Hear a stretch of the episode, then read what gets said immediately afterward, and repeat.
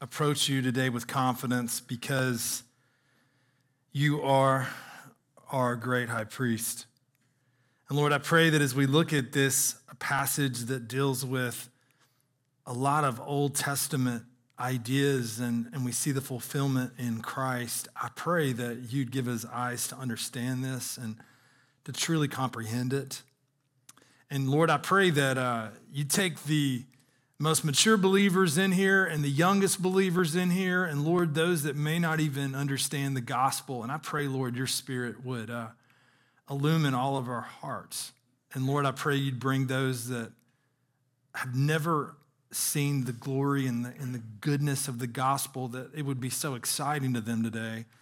And Lord, I pray that as Christians, we would all be encouraged uh, regardless of where we're at this morning.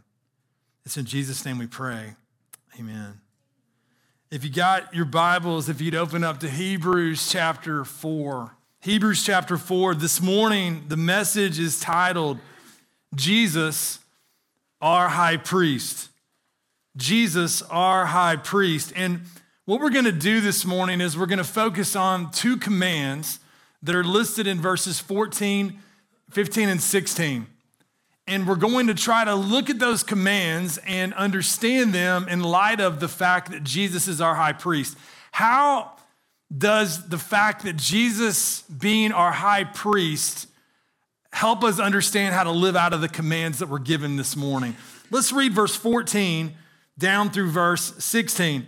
Since then, we have a great high priest who has passed through the heavens Jesus, the Son of God, let us hold fast our confession. For we do not have a high priest who is unable to sympathize with our weaknesses, but one who in every respect has been tempted as we are, yet without sin. Let us then with confidence draw near to the throne of grace that we may receive mercy and find grace to help in time of need. The author of Hebrews is writing this letter what appears to be Jewish Christians that are tempted in light of the persecution they're facing and in light of the circumstances they're dealing with, they're at least tempted to go back to Judaism. And, and the author of Hebrews is, we've, we've really looked at this series as entitled The Supremacy of Jesus. That the author wants to show this Jewish audience how much greater Jesus is than anything you can come up with when you look at the Old Testament. And we saw that in the beginning of this letter where he shows us that Jesus is greater than the prophets, that Jesus is greater than the angels, that Jesus is greater than Moses, that Jesus is greater than Joshua. And that today what we see is, is that Jesus is greater than the high priest of the Old Testament. And it's as if he takes any type of argument they might bring to the surface and says, Look, Jesus so far outweighs anything you can come up with. Let me show you who he is. Today, two commands that we're going to take a close look at. But notice right off the bat, before we jump into the outline, it, the, the phrase here in verse 14, he says, Since. If you've got a New American Standard, which I really love, I love the ESV and the New American Standard are my two favorite translations. The, the, the, New American Standard says therefore instead of since. So, so how does this connect? What did we just look at in verse 12 and 13? We came out of the beginning of chapter 4 where we started talking about this idea of spiritual rest. And we talked about he uses four types of rest in chapter 4. He says there's this work of creation rest, where God creates the world and he rests on the seventh day. And so we learn by that that God is the one who establishes rest. It's his idea, it's his rest to give and to impart.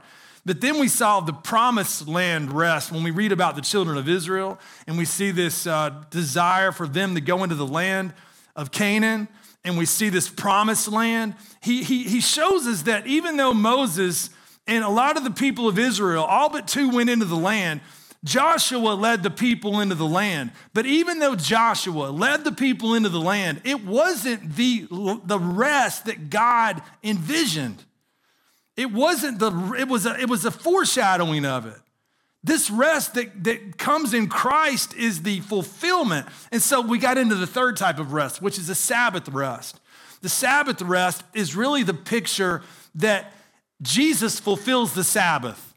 And when we trust in Christ and we believe on Jesus and he becomes our salvation, it is the epitome that we no longer are working to please God. We rest in the work of Christ this morning, even as we get started. A simple question Whose work are you depending on today? Are you depending on your work or are you depending on the work of Christ? A lot of people depend on their own work. The, even the mindset of why they go to church, the mindset of why they read the Bible, the mindset of everything they do as a Christian is actually a desire to find God's approval. Sabbath rest is resting not in ours, it's resting in Jesus' work as our substitutionary atonement. But we also talked about because of that rest, the Christian is invited to live out of this rest. And we talked about how sometimes as Christians, even though we've received God's rest, we're not living out of that rest. We, we rest in Christ when we rest in his promise, when we rest in his provision, when we rest in his wisdom, when we rest in his word, when we walk according to what he has for us. But then we saw the last type of rest, this new heaven and new earth rest, this eternal rest. It's comforting, isn't it, that one day when we die, those in Christ will enter into an eternal rest with God. We can take peace in that. So he gets all that through. And then in verse 12, in verse 13, what does he do? He says, The word of God is living and active, sharper than any two edged sword piercing to the division of soul and of spirit, of joints and of marrow, and discerning the thoughts and intentions of the heart.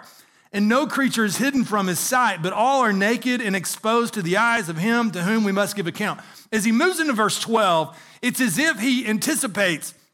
He says, You know, how are we going to live under this rest? How are we going to know the true spiritual condition of our hearts? How do we determine as Christians if we're living out of this rest? What does God do? God has orchestrated the means of His Word to guide us along in this growth of sanctification. And so God's Word is living, it is piercing, it is discerning, it, it, it works like a spiritual MRI on our hearts. It's like God uses the power of the Holy Spirit to act to do spiritual surgery on us. And here's what's amazing when you are under the microscopic discernment of the Word of God, what happens? The Holy Spirit begins to show you things. The Holy Spirit begins to reveal what you're doing. He reveals to the unbeliever their need of Christ. He reveals to the Christian their walking after the things of the world. And what is the response to that? What do we need in light of that? Well, look at what he does in verse 14. Since then, we have a great high priest this is so exciting because he's really paving the way as to what it means to live as a Christian. He's showing him, he's saying, look, everything you can imagine, Christ fulfilled. Every need that you have, everything that you need. Jesus is your advocate. When you are exposed, when the word of God reveals, what do you need? You need a great high priest. And thanks be to God, we have a great high priest. And notice what he does. Verse 14 and verse 16 gives us two commands, and each of the commands start out with the phrase, let us. Look at verse 14. At the end of the phrase, let us hold fast our confession. But then look at the end of verse 16. What does he say at the beginning of verse 16? Not only did we let us hold fast our confession, but at the beginning of verse 16, let us then with confidence draw near to the throne of grace. Two commands we're going to analyze this morning in light of the reality that Jesus is our great high priest. The first one this morning let us hold fast our confession. He is our great high priest. Let us hold fast our confession. He is our great high priest. Have you ever been running and uh, you wanted to stop, and the person you're running with says, No, keep going, keep going, keep going? Problem is, my friends want to stop too. But I do remember times, though, in athletics where we couldn't stop. And, uh, you know, regardless of what sport, you have to keep going. And somebody says, man, keep going, keep going, keep going. And I want you to think of something. This really hits right in the center of the audience that he's writing to. They're tempted to go backwards. And he's saying, no, man, keep going, keep persevering, keep moving. Why? Because we have a great high priest. We have a great high priest. And you may be thinking, I don't understand the lingo of a great high priest as an American in 2021. Maybe your understanding and knowledge of the Old Testament is not real adequate.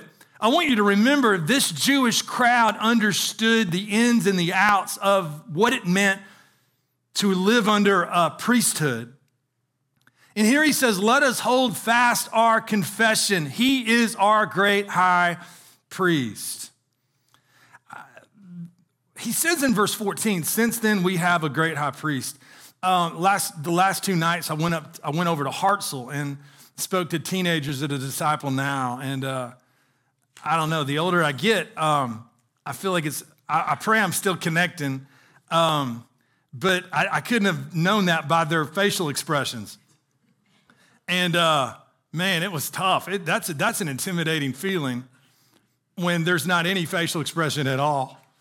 And uh, I think someone could have ran in the room in front of them and there wouldn't have been a facial expression. And, um, and so, but I kept thinking to myself, and, and they were precious kids. The next night, they, they were just feeling me out, and nervous, and, and they, they were wonderful kids. And, and we got to begin to know each other more.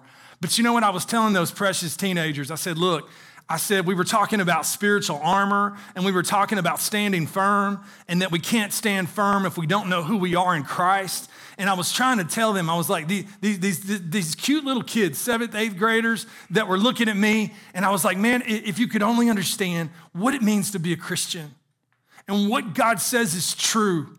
And I looked at them at one point and I said, here's the deal, you guys. I said, a lot of adults can't really even, they don't even really comprehend this. They don't even really chew on this. They don't even meditate on this. And isn't it the truth? You see, the words that he gives right off the bat, since then we have. The word have is in the present tense. It's the idea that we continuously have a great high priest. It, it, it, would be used in a way that you would almost think of this is something that is ours, that is a gift of God's grace. Wow, we have a great high priest. And, and he uses that word great. It reminds you of that term supreme, doesn't it? He's greater than Moses. He's greater than Joshua. He's greater than the prophets. He's greater than the angels. He's greater than the high priest. He's a great high priest. And, and, and so when we think about the, the priesthood, Christ is greater. And he's far greater than anything we can come up with. I want to read you a couple of passages that might help you understand how Hebrews frames Jesus as our great high priest. He mentions it over and over. I'm not going to read them all to you. Uh, just flip with me real quick. I'm going to put them on the screens. The first one, Hebrews 2 17.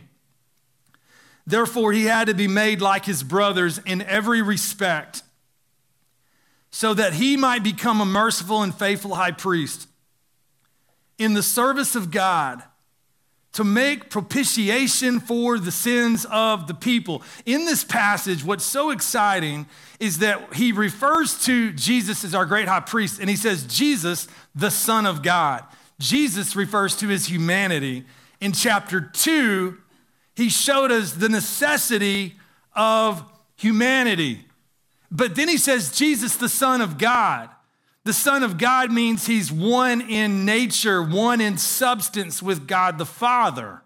And so in this passage, you're going to see a couple of just critical truths. One is the sinlessness of Christ. If Jesus was not fully God, he couldn't have been sinless. But then we're going to see the, the, the, the sympathy of Christ. And we're gonna see the identification of Christ. And this is what's fun. If Jesus had not been the God man, he could not have identified fully with us.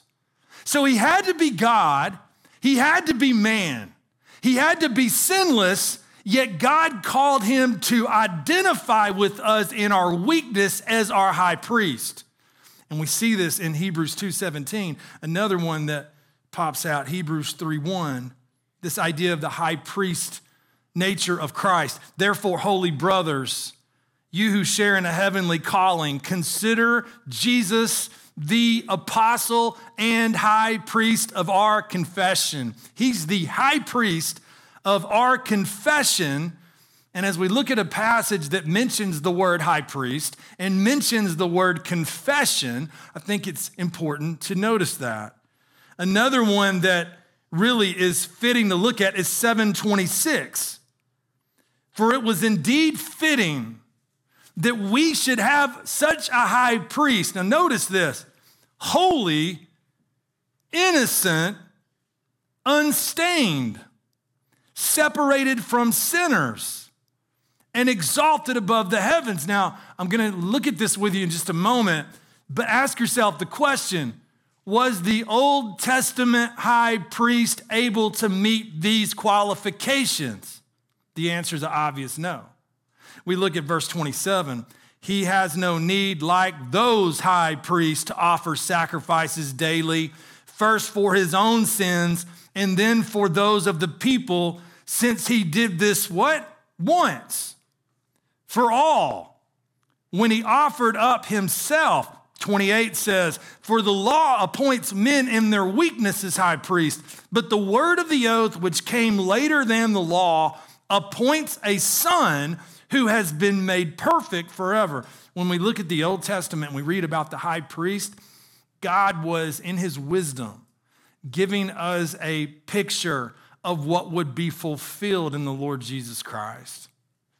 And so that's important to look at here because now we, we come to this passage and we read in verse 14 Since then, we have a great high priest who has passed through the heavens. Now, this is fascinating because Jesus passed through the heavens. When we look at the Bible in the New Testament, we see reference to three heavens. We see a first heaven, a second heaven, and a third heaven. The first heaven is really just what you look at when you look up in the sky. The second heaven is like the universe. The third heaven, God's abode. And so we see that. And what's fascinating is he's going to set this up in a way. He's saying, look, Jesus passed through the heavens, and he's reminding them of the Old Testament when the high priest would pass through the outer court, the holy place, the Holy of Holies. Here's what he's doing he's saying, Look, let me give you the fulfillment of what you read about in the Old Testament. He's showing them how Jesus is the fulfillment. I, I, I was, uh, you know, one of my favorite things I used to do is I would call my dad up and I was always nervous because I'd say, hey, can I run this over with you? And, and, and I always got nervous if he didn't agree with me. I was really like, I mean, we, we disagreed sometimes, but I didn't like it. And uh, so I always like to run stuff by him. And so I can't do that anymore, but I can look at transcripts. And, and I consulted dad on this one. Here's what he had to say He said, In the old covenant, the high priest was the person through whom and through whose ministry the people drew near to God. He was their mediator who represented them in the tabernacle and later the temple in the place called the Holy of Holies. Every year, with the blood of bulls, he would go before God and make atonement for the sins of Israel. But the whole system of the priesthood was flawed because of man's sinfulness. It was very imperfect because all priests, including the high priests, were simply mortal, sinful men. We just read that when we looked at 726 through 28. He goes on, as sinful men, they had to offer sacrifice not only for the people, but for themselves. And they had to offer them over and over and over. As mortal men, they could not continue in their office because of physical death. Even the sanctuary was imperfect because it was a worldly sanctuary, not the eternal dwelling place of God. The sacrifices were imperfect because the blood of bulls and of goats and other animals could not bring them to the desired goal of perfect peace towards God. The very fact that the sacrifices were repeated yearly showed that the work of removing sin was not achieved. In the old covenant, man's access to God was imperfect. The ordinary priest had no access at all into the Holy of Holies. The high priest had access one time a year. And even when he had access, he could not stay in the presence of God, but he had to come out. He goes on, this meant that the people's communion with God, which his presence in the Holy of Holies symbolized, was lost as soon as he came out and the veil closed behind him. You get the picture here that, that that was not complete, just as we saw when the children of Israel went into the promised land. It wasn't the ultimate rest, it was a picture of what was to come. Jesus is greater. I tell you, this gets so exciting because what did we read right off the, out of the gate when we looked at chapter 1, verse 3? Go back to chapter 1, verse 3. In chapter 1, verse 3, I mean, this is critical to the letter. I mean, comes right out of the gate and, and he says in verse 3 For he is the radiance of the glory of God and the exact imprint of his nature and he upholds the universe by the word of his power. And then notice what he says. After making purification for sins, what did he do? He sat down at the right hand of the majesty on high. And I pick up there and I want you to listen to this. This is remarkable. Hughes says this On the other hand, Jesus, our great high priest, after his once only sacrifice for sins on the cross, passed through the heavens going through the first heaven, the second heaven, and finally into the third heaven. And there he set down something no high priest had ever done because his atoning work was finished. He remains at God's right hand, making intercession for us. This morning, Jesus is supreme. Jesus is greater than the old way. Jesus is greater than any way. Jesus is the great high priest, and that is his point. He's showing them look, keep on going and look to Jesus. Look to Jesus. I tell you, I've mentioned this to you before, but to try to put this in more terms that may help us think about it a little different, these were people whose property had been plundered, and they were people who were facing the prospect of martyrdom.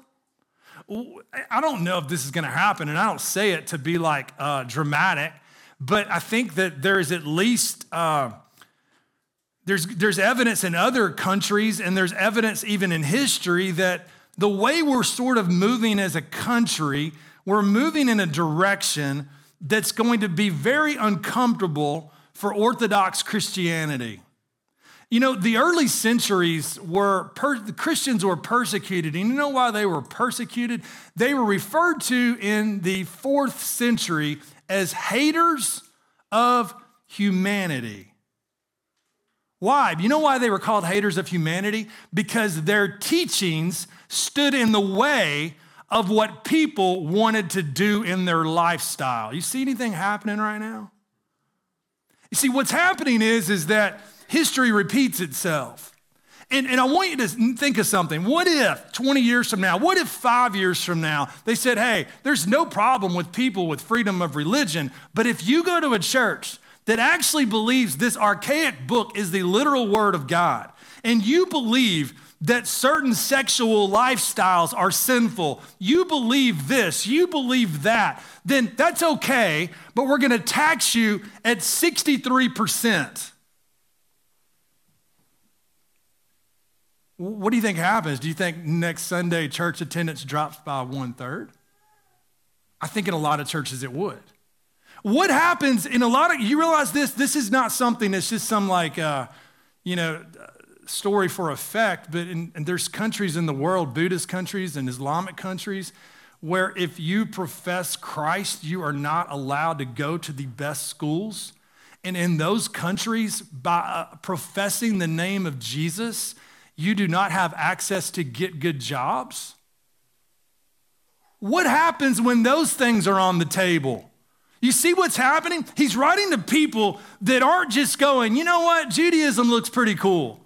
I think I like to be a Jew all of a sudden in my religious ways. No, these are people that, under the pressures of life, are beginning to become tempted to walk away from what is uncomfortable to go back into something that is easy. And what does he say? He says, Look, you got to keep going, man. You got to keep persevering. You got to keep enduring. And when you're tempted to not keep going, when you're tempted to not persevere, consider Jesus our great high priest.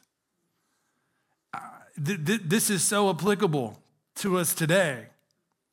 I wonder today if you're here and if, I, if you were honest and we talked after church and I said, hey, how's it going? And we talked and we got through the normal, you know, greetings and, and, and we got honest. And I said, how are you doing in your faith? I wonder if some of you would be like, you know what? I'm struggling. I'm going through a lot of pain right now. My parents are sick. Uh, I'm going through a crisis with my kid. I'm, uh, I'm having a hard time in my job. I really wanted a promotion, it didn't happen. I'm a little disillusioned. I've been dreaming for that. It didn't work out. I wonder what you would say. I wonder what struggles, what temptations, what circumstances might put you in a place where you're just finding yourself not actively walking and moving in sanctification.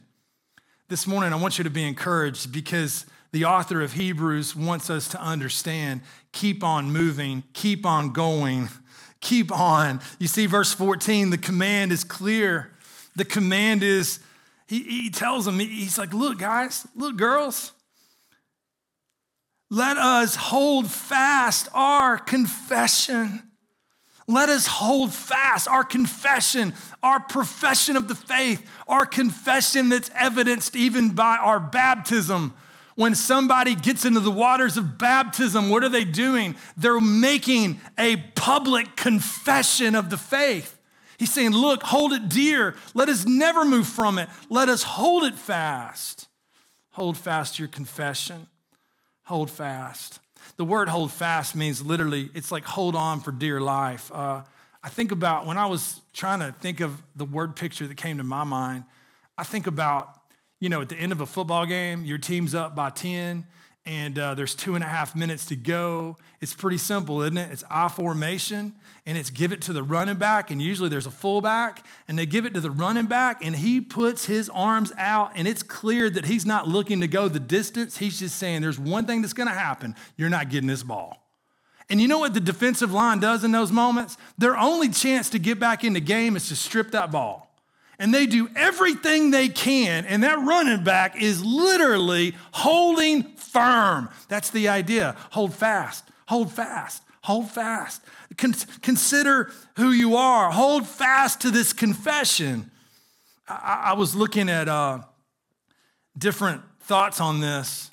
Um, Matthew Henry says, Let us never deny him, never be ashamed of him before men. Let us hold fast the enlightening doctrines of Christianity in our heads, the enlivening principles of it in our hearts, the open profession of it in our lips, and our practical and universal subjection to it in our lives. Hold fast your confession. So we see right off the bat, let us hold fast our confession. He is our great high priest.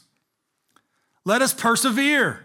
But number two, what's the second command at the beginning of verse 16? Let us draw near with confidence, He is our sympathetic and sinless high priest.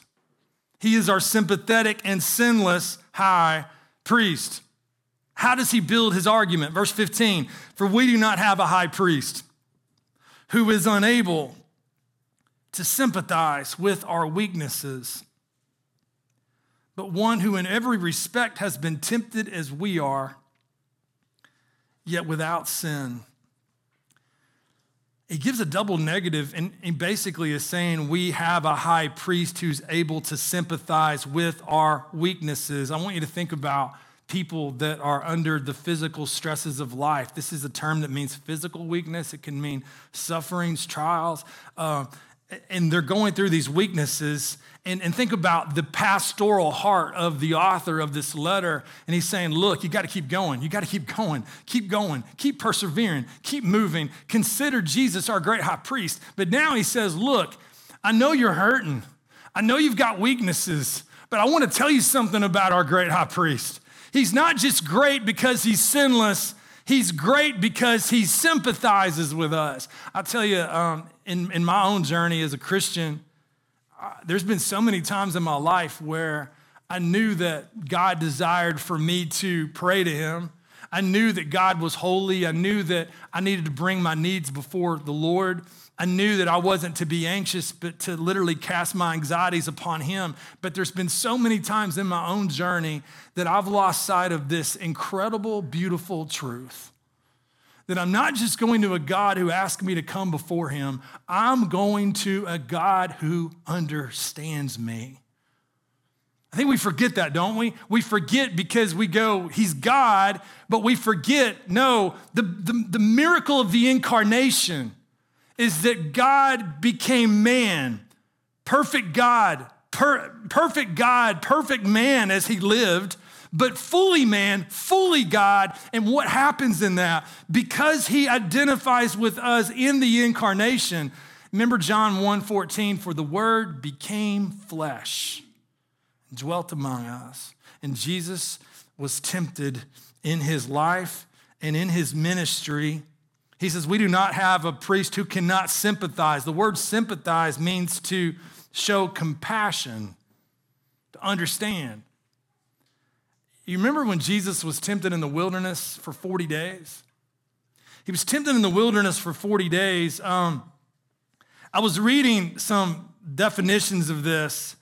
Um, it, it's to sympathize, one person says, is to have a common feeling, to feel in consequence of what another feels, to be affected by feelings similar to those of another, in consequence of knowing the person to be thus affected. Um, Jesus sympathizes with us in our weakness. The word weakness, again, it, it means physical weakness, uh, bodily weakness, sickness. He, I mean, you could literally broaden this out. I mean, he understands us. He says, We do not have a high priest who's unable to sympathize with our weaknesses, but one who in every respect has been tempted as we are, yet without sin. I love this. One man says, The Lord you serve, the Savior to whom you look, is not aloof from your trials, but fills them with intimate acquaintance. He is not disinterested or cold to what you are going through. He came to this earth and took up our human nature precisely so that he might now be able to have a fellow feeling with us. Therefore, he is eminently able to represent you before the throne of his heavenly Father, pleading your cause, securing your place, and procuring the spiritual resources you need. This is this is wonderful. Spurgeon says how this ought to draw us to the Savior, that He was made like unto ourselves, that He knows our temptations by a practical experience of them. And though He was without sin, yet the same sins that are put before us by Satan were also set before Him. He was tempted in all things. I one Charles Ryrie says not that Christ experienced every temptation man does, but rather he was tempted in all areas in which man is tempted the lust of the eyes, the lust of the flesh, the boastful pride of life.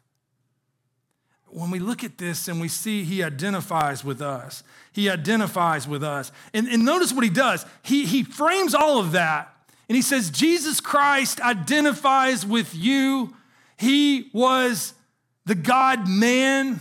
He understands you. He then turns around in verse 16 let us then with confidence draw near to the throne of grace that we may receive mercy and find grace to help in time of need.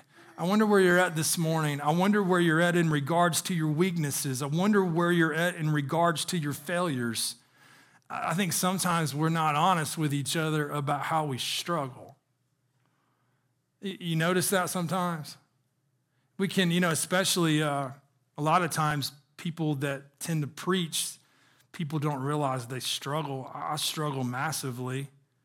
Um, I, I, I, sometimes you may think I'm preaching at you. I'm preaching sometimes to my heart because I'm in need of this more than anyone in the room and, and, and we're looking at this and we go, wait a minute, Uh, sometimes we, we, we fail and sometimes we experience our weaknesses. And, and think about the context of the book of Hebrews.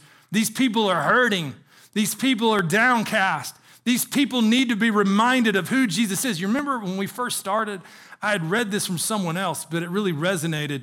If we have a low Christology, if we have a low understanding of who Jesus Christ is, it inevitably rolls over into the ineffectiveness of our Christian lives.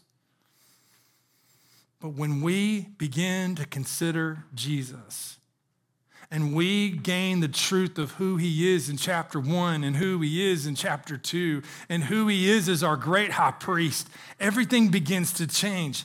His grace begins to spur us on. We begin to literally sense His presence moving us in the direction, moving us to persevere. Because He starts out and He's like, Look, you got to persevere. But now He's like, Look, you got to pray.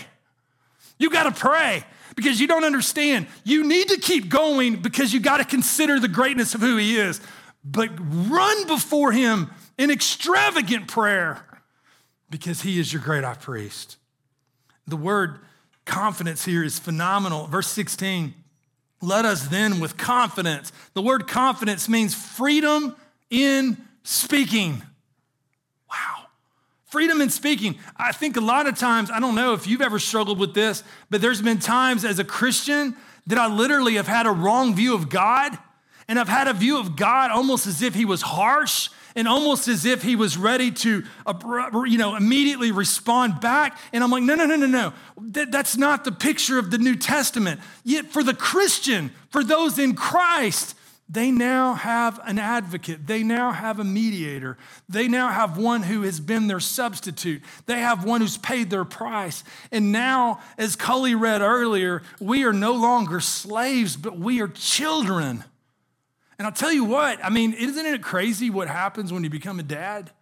Dads, I can't tell you about what it's like to be a mom, but I can tell you about a dad and I'll tell you what, it's the most amazing thing. I, I, I used to never understand it. My dad, you know, was uh, I, he he he was big in his own circles, but there were people that always couldn't get. They, they felt like they couldn't get to him. But let me tell you something. When I needed him, I just walked in. When I needed him and he was at the church and he was in a meeting, if I needed him desperately, I walked right in. Why? Because I'm a son. I'm a child. If I needed him, I called him. He'd answer me in a meeting. If I needed him, I had full access. You may not have had full access, but I did because I'm a child. And this morning, I want you to see this. You may be here, you're overwhelmed with life, you're overwhelmed with your weaknesses, you're overwhelmed with trials, you're overwhelmed with distresses. But I want you to see the beauty and the majesty of your great high priest, the Lord Jesus Christ. You are invited because he is your substitute. He is your mediator. He is the one who paid the price. And now you have full access to openly, with confidence, freely speak before him. You know, you ever watch those kings in medieval movies? Pretty scary dudes, aren't they? And they're on the throne and somebody gets permission to go before the king and they're scared to death. Why? Because if they say something wrong, what do they often say? Off with their heads. They're toast. They're done. Not that way with a child. We confidently have freedom in speaking. We, we come before him. I, I love this because, you know, think about this. In the old covenant, in the old system, remember, the, even not even all the priests had access to the Holy of Holies. And the high priest only had access once a year. But even then, it was temporary. Even then, it was just a picture. And, and you remember when Jesus is dying on the cross, and you remember right before he dies, what happens to the veil in the temple? The veil is ripped in two. And what was the picture? The picture was you no longer need a mediator of a high priest. The high priest offered up animal sacrifices, Jesus Christ offered up the sacrifice of himself. And having made purification for sins, he sat down at the right hand of God. And now, because he has made a way, I'll tell you what this does. When you begin to start reading the Bible and you start looking at chapter upon chapter upon chapter, this absolutely destroys works based religion. You may be here today and you're still under the burden of it. You're under the burden of, like, I've got to do ceremony, I've got to do this, I've got to do that. And your whole mindset, even though you hear grace and would agree with it, the mindset of how you approach God is based on your works. And what does this show us? The only hope we have in life or death is Jesus Christ and his saving work for me. That's our only hope. He, he did the work. He did the work. How do I enter into Sabbath rest? I, by the grace of God, recognize I can't do it. But thanks be to God, Christ did it for me. You see, he, he, we come with confidence. We come with confidence, but what does he say in verse 16? Let us then with confidence draw near to the throne of grace that we may receive mercy and find grace. I tell you, I love this because the Word of God exposes us. And what so often happens is we, we, we see our sin. The Holy Spirit's faithful to reveal it. And so often, what do we need when we deal with the consequences of our sin? They're still real, even as a Christian. We need God's mercy. And God gives us lavish mercy to bear up under even the consequences of our sin. God gives us grace to keep going. God gives us grace to deal with temptation. All kinds of stuff is here. But I love this. He tells them to draw near. The word draw near is such an amazing word because it just means to, to come, to come near, to come near. He uses it all through the book of Hebrews. I'll read you just a couple Hebrews 7 Consequently, he is able to save to the uttermost those who what? Draw near to God. And that's the key. Look at the next phrase. Through him. You remember, this isn't Pauline, but when Paul writes, do you remember, you know why it's so significant that Paul says, in him, with him, over, over a hundred times he uses it in his letters. Why? Because our access, our ability to walk into the throne room of God is through the work of Christ. It's not because we walk in, it's not because our merit, it's not because of our works, it's because of the perfection, the perfect obedience of Jesus. The throne of grace, the throne of grace. Think about that. The throne of grace, unmerited favor.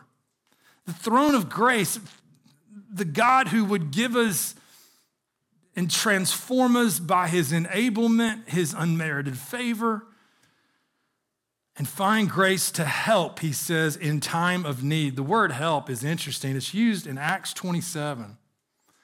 And it's on one of the voyages here, the ship was in trouble.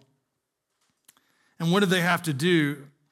After hoisting it up, they used supports to undergird, there it is, to undergird the ship. what do we need when uh, we blow it? What do we need when we're in a miserable place? What do we need when we're overwhelmed with our failure? What do we need when we're dealing with our sin? What do we need in the midst of difficult circumstances to trust God? We need the Holy Spirit to give us help. And aren't you thankful that because He's our great high priest, He stands ready to give us help? This morning, I pray that you would see that we're to let us hold fast our confession. He's our great high priest. Let us draw near with confidence. He's our sympathetic and sinless high priest. Where are you at today? Are you discouraged? Are you hurting? Are you facing your weakness? Uh, I tell you, I, have got an assignment for you, and it's going to be one you're going to have to work at because it's easy, isn't it? I, I know from my own self, sometimes I'll preach a message and I'll walk out of here and I'm not applying it within 10 minutes. You ever do that? I know y'all don't do that. It's easy to like hear something and walk away and forget it, isn't it? But I want you to ask yourself something. As you go through your week uh, and, and, as you deal with your trials and as you deal with people and as you deal with circumstances and as you deal with frustrations and as you deal with disillusionment, we all have it from younger people to older people. I want you to ask yourself the question how is the knowledge that Jesus is my great high priest change my perspective in this situation? How is the fact that Jesus is my great high priest change my response? Because so much of what we are reading in Hebrews, even back in Hebrews chapter 2, verse 1, remember what he said? Therefore, we must pay much closer attention to what we have heard, lest we drift away from it. I tell you, the older I get, I think I'm realizing that the gospel, you don't get to a place with the gospel where you say, Well, I got that. Let's move on to the next thing. You just grow in amazement and you grow in wonder of the goodness of Jesus. This morning, keep going, Christian. It's only in Christ. He's your high priest. This morning, run to him in prayer. He's your high priest who welcomes you to come before him and the throne of his grace. Maybe today you're with us and, and you've never come to know Christ. And, and, and you're sitting here and you're thinking, wait a minute, I, I've never been free. I've never experienced freedom. I want you to know that uh, it, it, is the, it is the duty, it is the call of God to the minister to urge people to respond to the good news not to manipulate you, because that doesn't work, but to urge you to respond. And what I mean by that is today, if you're here and, and you're thinking, wait a minute, you mean to tell me I've never understood it, I've never seen it, but Jesus Christ did this work for me, and He invites me to receive it by faith and believe on Him to be His child? Today, if that's you, respond to Him in obedient faith and believe on Christ. But Christian, if you're here today, just, just whatever God leads you to do, respond to him in obedience today. Remember, the unbelieving Israelites did what? They heard the good news, but how did they respond? With unbelief. So today, God calls us to hear the good news and receive it with belief. Would you bow your head? Lord, I thank you. Lord, I pray that we would. Uh, that God, these, these truths would sink in our hearts. And Lord, I pray that uh, this reality and this knowledge of who you are would change us. I pray, God, it would change families. I pray that it would change our whole approach in life as how we live. And oh God, I pray today that, that we would leave with such a, a just worshipful attitude towards our great high priest. We praise you, Lord, for making purification for our sins. And Lord, I pray that it would compel us by your grace to not only persevere, but to pray regularly, to pray as a lifestyle before you, to find grace and experience mercy, to find help in time of. It's in Jesus' name we pray. Amen.